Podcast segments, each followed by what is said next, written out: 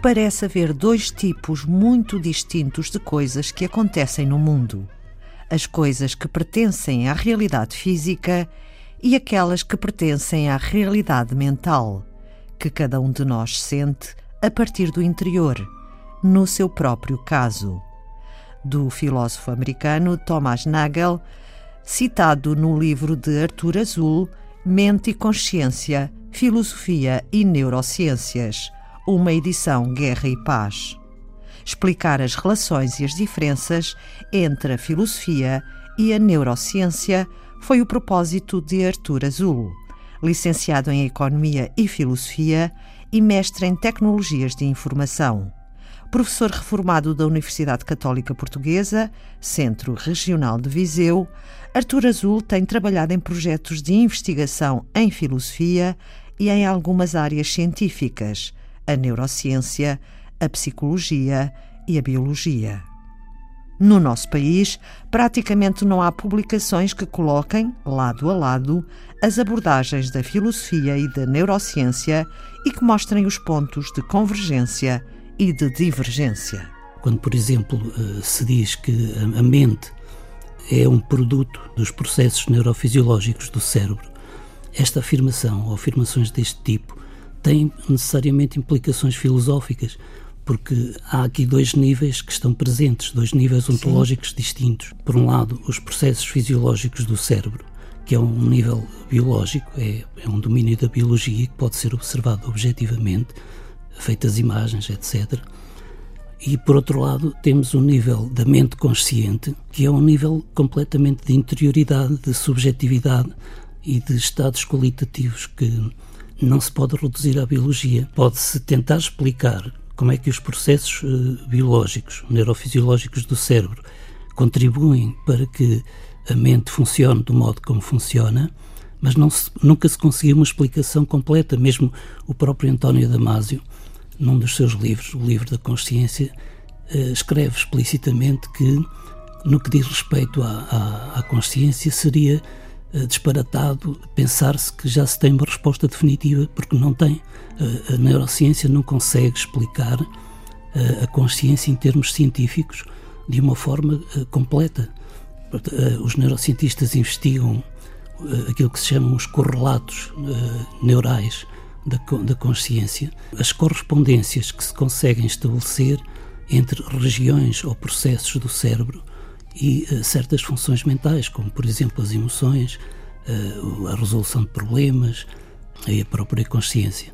Portanto, existe muito conhecimento nesse, nesse domínio, mas esse conhecimento são apenas correspondências, associações que se podem fazer entre regiões do cérebro e funções mentais. Não são uma explicação de porquê é que surge, porquê é que surgem essas funções mentais da forma como surgem uh, à nossa própria consciência.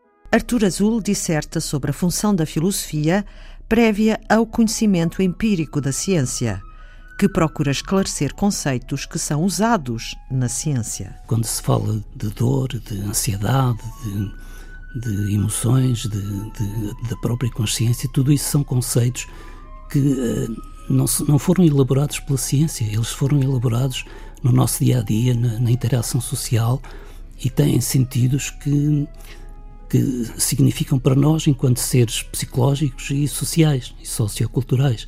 Uh, a ciência por vezes pega nesses conceitos de uma forma, uh, digamos, pega-os de empréstimo. E, portanto, por exemplo, uh, alguns neurocientistas dizem que o cérebro interpreta imagens ou interpreta mapas no interior do cérebro. O próprio cérebro interpreta as coisas que faz. Sim. O cérebro decide fazer isto ou decide antes de tomarmos consciência. Ora, estas, estas atribuições que os neurocientistas fazem ao cérebro, no sentido, por exemplo, de interpretar ou decidir ou de uh, fazer qualquer outra função psicológica, uh, são atribuições inapropriadas, porque estão porque? a utilizar conceitos que só deveriam ser atribuídos ao ser humano no seu todo estão a aplicá-los ao cérebro ou a partes do cérebro. E isso uh, é, um, é um desajuste. O pensamento é, é do ser humano no seu todo. Desde os anos 50 do século passado, que se assiste a um grande avanço no conhecimento neurocientífico, com destaque, por exemplo, para a tecnologia TAC, a tomografia axial computurizada. Com este conhecimento tão detalhado do cérebro humano, que reflexões se podem fazer sobre a mente e a consciência? A evolução uh, do conhecimento neurocientífico tem vindo a reforçar uma certa mudança de paradigma que já começou muito cedo com, com a revolução científica moderna, do tempo de Galileu, Descartes, Newton, uh, que tem consistido em se pôr de lado o paradigma cartesiano, no sentido de no mundo há duas coisas distintas, por um lado as coisas materiais ou físicas e por outro lado a mente que, que é completamente imaterial. Este paradigma costuma ainda hoje ser referido como dualismo cartesiano ou dualismo de substâncias e o que o, o, que o conhecimento uh, neurocientífico tem feito tem sido uh, ajudar a reforçar a mudança de paradigma no sentido de se rejeitar o, o paradigma cartesiano e rejeitar, sobretudo, a ideia de que a mente é uma coisa imaterial e aderir à concepção de que a mente é algo natural, eh, é algo que é produzido pelo, pelo cérebro, pelos processos eh, neurofisiológicos do cérebro e, como tal, portanto, não tem nada de sobrenatural, não tem nada de, eh, de outro mundo ou de outra substância, de outra, de outra realidade. Portanto, o, o, o, que o conhecimento neurocientífico tem feito, sobretudo, tem sido reforçar esta mudança de paradigma. No entanto, dadas as dificuldades que já, que já referi de se obter uma explicação científica uh, da consciência, uma explicação neurocientífica da consciência, da consciência. dadas essas dificuldades, uh, há muitos filósofos que têm chegado uh, à conclusão de que o, o, fisicalismo, que é essa noção de que tudo depende da física, tudo vem da física, tudo é determinado pelos fenómenos físicos e, portanto, põe-se em causa o próprio livre-arbítrio ou liberdade relativa da vontade.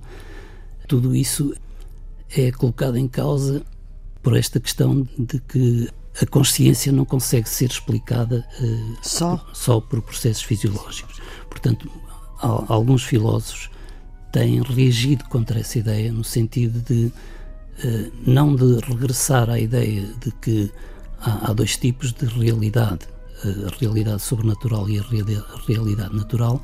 Só há a realidade natural, estou a dizer em termos de eh, as convicções mais generalizadas, uh, só há uma realidade natural, mas essa realidade tem diferentes níveis de emergência.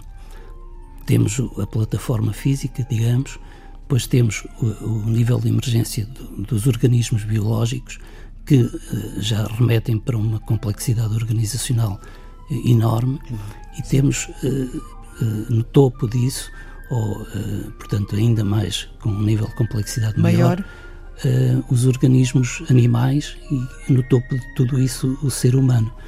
Portanto, há diferentes níveis ontológicos e, embora pertença tudo ao mundo natural, há diferentes propriedades em cada um desses níveis. E quando, quando atingimos o nível dos animais que têm cérebro e do ser humano, estamos no nível da consciência. Podemos considerar que a consciência dos animais é meramente senciente, no sentido em que uh, tem sensações, tem percepções, tem volições, mas não tem pensamento. E uh, o nível de, das consciências pensantes, que, que é exclusivamente do ser humano, que tem linguagem e pensamento sobretudo ao último nível, ao nível uh, do ser humano, a mente consciente não pode ficar reduzida ao, aos processos fisiológicos do cérebro. É, é, certo que ela depende desses processos para funcionar, mas uh, o nível de complexidade que o cérebro tem leva-nos uh, a acreditar e a, e a ficar convictos de que há aí uma maneira diferente de atuar da, da natureza uh, o cérebro humano não se rege apenas pelas leis que regem as partículas e os campos de força da física. Há outras dimensões, outros níveis de complexidade que levam a que o, um cérebro humano consiga sobredeterminar as próprias determinações da natureza.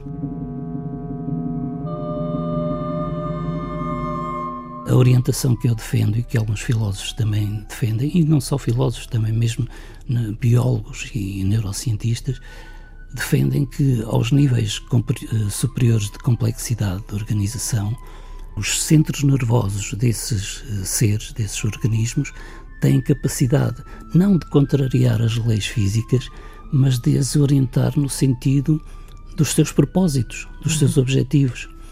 E, portanto, digamos que não há necessidade de apelar para uma eh, realidade imaterial ou, ou espiritual, como, como Descartes estava convencido que era necessário, mas dentro da própria natureza há emergência ou, portanto, há uh, elevação do nível de complexidade organizacional a um ponto tal que uh, surgem propriedades diferentes e que não são explicáveis pelos níveis mais elementares. Combater a ideia de que a nossa mente está completamente determinada pelas condições físicas, de tal maneira que até queremos replicá-la. A inteligência artificial tem essa ilusão. Embora as máquinas que se produzam nesse sentido tenham capacidades interessantes e admiráveis, mas não reproduzem a consciência. A consciência, como aliás os biólogos e os, os neurocientistas dizem, a consciência necessita das máquinas biológicas.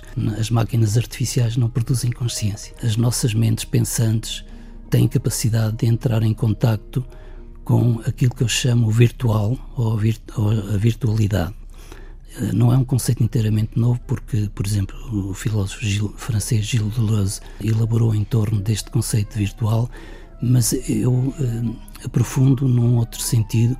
No meu conceito de virtualidade, eu acho que nós temos a nossa mente aberta para um diálogo com virtualidades, não só do mundo natural que nos cerca, ou seja, sermos capazes de ver possibilidades latentes que estão nas coisas e intervirmos e fazermos uh, sermos criativos, digamos assim, como mesmo na própria interioridade da nossa consciência, encontrarmos formas de diálogo com essa virtualidade. E isto não é, não é uma novidade. Por exemplo, os músicos, quando uh, fazem composições musicais, uh, entram em diálogo com um tipo desta virtualidade. Os poetas, quando fazem poemas, entram em diálogo com este tipo de virtualidade.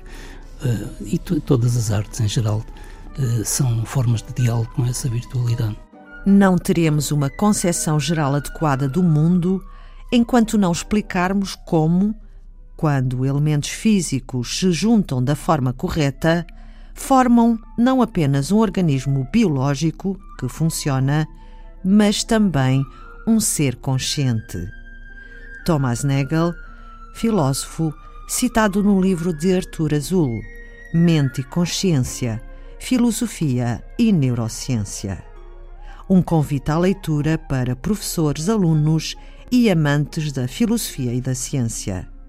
Uma edição Guerra e Paz. Foi Antena 2 Ciência.